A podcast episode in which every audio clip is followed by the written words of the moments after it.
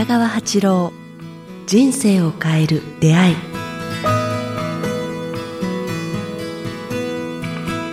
こんにちは早川洋平です。今日から始まりましたポッドキャスト北川八郎人生を変える出会い、えー、早速お迎えします。北川八郎先生です。北川先生よろしくお願いします。皆さんこんにちは。北川八郎です。どうぞよろしくお願いいたします先生、こう、このポッドキャストということで、今までラジオも出演されていたことはあると思うんですけども、はい、どんな感じですか？こう、今収録してて。うん、なんか楽しもうと思ってますけど。あ、本当ですか？はい。ここはどこで撮ってるのか内緒で、まあ、おいおい明らかにするかもしれませんが。えー、この番組聞いてくださってる方、番組紹介の方もご覧になっていらっしゃると思いますが、えー、初回ということで、まあ、そもそも、北川八郎とは何者か、北川先生が何をされているのか、そのあたりをですね、えー、この番組の紹介も含めてしていきたいと思うんですけども、北川先生、今、お住まいは？あ、私の住まいは、熊本県の阿蘇山のふもとの大草原の果ての あの、走り切ったところにある田んぼと、それから川のほとりって言いますかね。はい。そこで、あの、農業と陶器をしながら暮らしています。なんかそれだけ聞くだけでも行ってみたいし癒されるんですけど、本当に、あの、僕も実際写真とかも見せていただいてるんですけど、なんかもういるだけで癒されて。高原地帯なんですよね。だから、すごくあの空気が澄み渡っていて、うん、うん。なんか、熊本の聖地ってよよく熊本の方はおっしゃってますけどね。でも、この時期、今、ね、収録してるのこれは、えー、もう冬ですけども、なんかめちゃめちゃ寒いんですか、やっぱり？めちゃめちゃ寒いですね。雪も。雪も降りますし、はい、マイナス15度ぐらいになることもしょっちゅうで、はい、うん、なんか、あの、凍ってることも多いですね、道路とか。はい、それから、あの、な、なんていうのかな、風が吹くと、うん、あの、凍りついた、あれが斜めに、つららが斜めに行きますね。へえー、そう、ちょっと想像つかないですね。はい。朝は、バケツの底から上まで凍ってしまって、はい。あの、なんか氷が出ない、あ、水が出ないというか、完全に凍ってしまうこともありますね。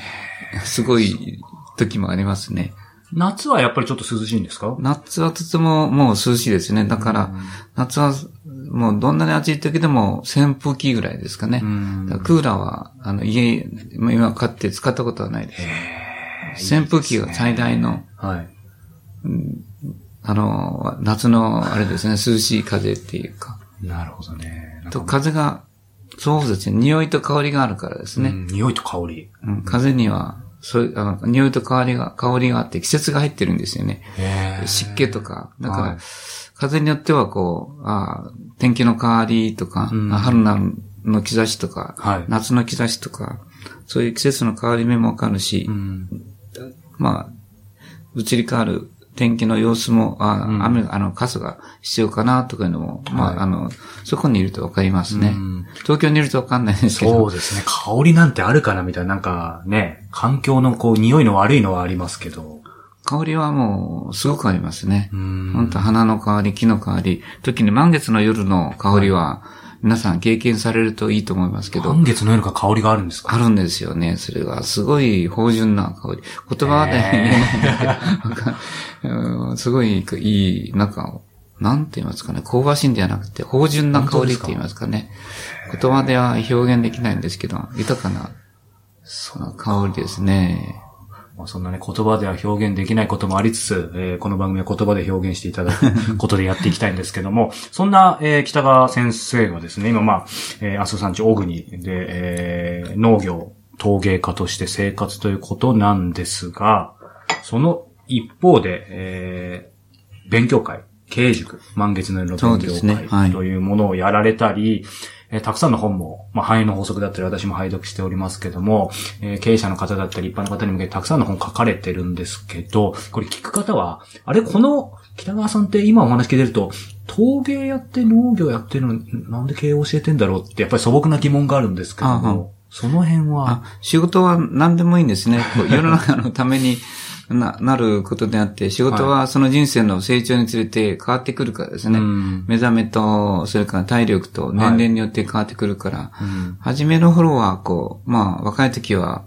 生活のためにやってますけど、だんだんだんだん本来の使命とか、うん。あそういうふうに移り変わってくると、あの農業や陶芸よりも人々の心を耕すと言いますかね、綺麗にする方向にえー行くって移り変わっていくことは僕にとっては自然なことだと思います。うんだから職業はあまりあの気にしてなくて、うん自分の中の心の進化とかね、はい。目覚めの深さと大きさによって、自分のあの、際、対世間に対する仕事内容はうん変わってくることは別に、うんあの、差し支えないなと思ってますけどね。まあまさにね、この番組の中でいろいろ伺っていきたいんですが、まあ、一言で言うっていうのは難しいと思いますけど、その、先生が教えられてる、まあ、経塾だったり、本で書かれてることの真髄って何なんですかね？あまあ、生きてる、地球人としてあ、人間として、この世に出てきて何を渡し、何を貢献し、何に目覚めて、次の魂の浄化を図りながら次の世界に行くかっていうか、うん。うん、本来的な人間として、なんか、この世に生まれてきた意味というものを探るって言いますかねうん。それができればいいなと思いますねうん。そのチャンスを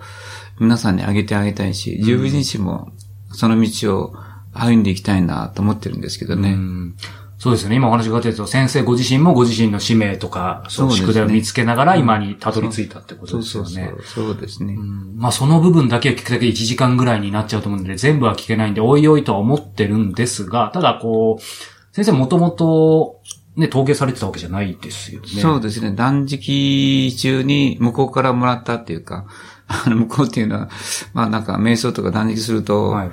なんか不思議な世界みたいなのがあって、うんまあ、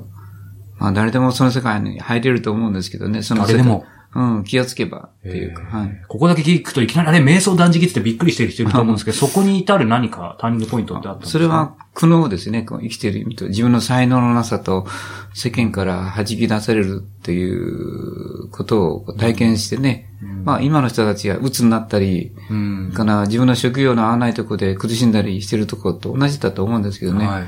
生きてることと、まあ自分が勉強してきたことと就職と食べることと、うんあらゆることが矛盾になってきて、生きている苦悩を探ろうとしたところから始まったんだと思いますけどね。うん。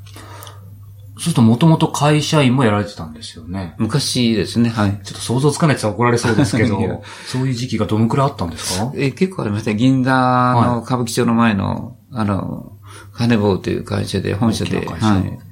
やってましたね。宣伝とか人事とか、なんか教育とか担当してましたね。うん。でも、金棒っていうとね、やっぱり聞いてる方は、まあ、いろいろあったじゃないですか。大昔、その前の話ですけど、ね。その前ですよね。制度と競い合ってた時があったんですよね。まあ、面白い時代というか。でもそうすると、先生なんか言い方が適切かわかんないですけど、そういう金棒が凋落するとか、そういうことって、なんか感じ取ってたんですかね？調達する？あの、落ちてってしまうっていうこと、やっぱり見えてたんですかね。当然、その当時は、うん。もうはっきり分かってましたよね。うん。まあ、あんまり言うと金棒で与えてる方に申し訳ないんですけど、そうであの、まあ、かなり行き詰まってたんではないかなと思いますね。うん。あのやり方では、はい。まあ、金棒のことは、まあ、さて、沖先生の中でその感じた、こう、社会とか会社の矛盾、えー正義と、えー会社の正義と社会の正義の矛盾っていうことも僕何かの本で読,、ま、読んだんですけど、その辺ってどういうことなんですか？まあ、今だって分かることは、皆さんもそうだと思うんですけど、会社ってのは、今も大部分の会社はそうですけど、あの、社員の生活とか商品を正しく、あの、せ売るというよりもこう、うん。いかに利益を上げるか、数字を上げるかっていうのが、まあ、あ金でも、もうし、あの、制度も、まあ、化粧品会社全体がそうだったと思うんですけどね。で、だから、こう、当時もたくさん売れとか、あの、来たお客さんのためよりもは、い。商品をいかに売るかっていうことだけを、こう、うん。あの、教育とかを進めてたんですけれども、私は、まあ当時からそうではなくて、あの、本当にその人に必要なものを売っていけ、値段に関係なくね、うん数に関係なく、そうするといつまでも、あの、必要なものは供給されて人々から支持を受けるから、という考え方だったんですけども、まあ、大きな、そこに開きありますよね。うん今も同じことを言ってるんですけどね。あの、数字を追うな、人の心と安らぎと満足感と、ね、平和感を追いっていう同じことを言ってるんですけど。でも当時、ね、今でこそこう先生のもちろんご尽力を持ってそういった考え方少しずつ広まってると思うんですけど、当時は多分まだね、そんなにもう目先の利益っていうのもあったでしょうし。全く対立してましたね。うん、そういうことを教えるな。それよりも売る方法、ハウツーをやれって言ってますけど、私は、ハウツーよりも、まず顧客を好きになることや、うん、その人のことを本当に心配していること、することや、うん、その人が何を悩んでいるかを、まあ、化粧品というものを通して、こう、はい、解決してあげるっていうのが、まあ当時から今も変わらないと思うんですけど。まあそんなですね、今、ハウツーではないっていうキーワードもありましたけど、まさに、えー、北川八郎人生を変えるで、この番組ではハウツーではない、えー、人生の真髄のようなものを、えー、北川先生からいろいろお話がかっていきたいと思います。北川先生、初回最後になんですけども、うん、えー、この番組のタイトル、人生を変える出会いじゃないですか。うんうん、で実は決める前に、僕の方でもいろいろアイデアを出したりだったんですけど、先生からこの人生を変える出会いがいいんじゃないのって言っていただいた、その前、うん、まあ、一言何かあれば。ああ、まあ、私も、あの、そうだったんですけども、まあ、生きる、人として生きるときに一番楽しいのは、良き仲間と良き友と言いますかね、良き死っていうか、グルとか、まあ、人生で一番いいのはお金よりも誰と出会い、何に目覚め、何を楽しむかと思うんですよね。うん、はい。で、何に気づくかっていうのが、すごい大きな、あの、節目とや、またチャンスや、才能を開発してくれる、なんかそういう不思議な出会いっていうのが、とても大事なんだっていう思いますよね。うん、だから、一番楽しむのは、人との出会いが一番いいっていうことは多分30代、40代になると気づいてくると思うんですけどね。そうですね。誰と出会うか、何を楽しむか、何を教えてもらうか、うん、何に気づくか、そういう意味ですね。はい。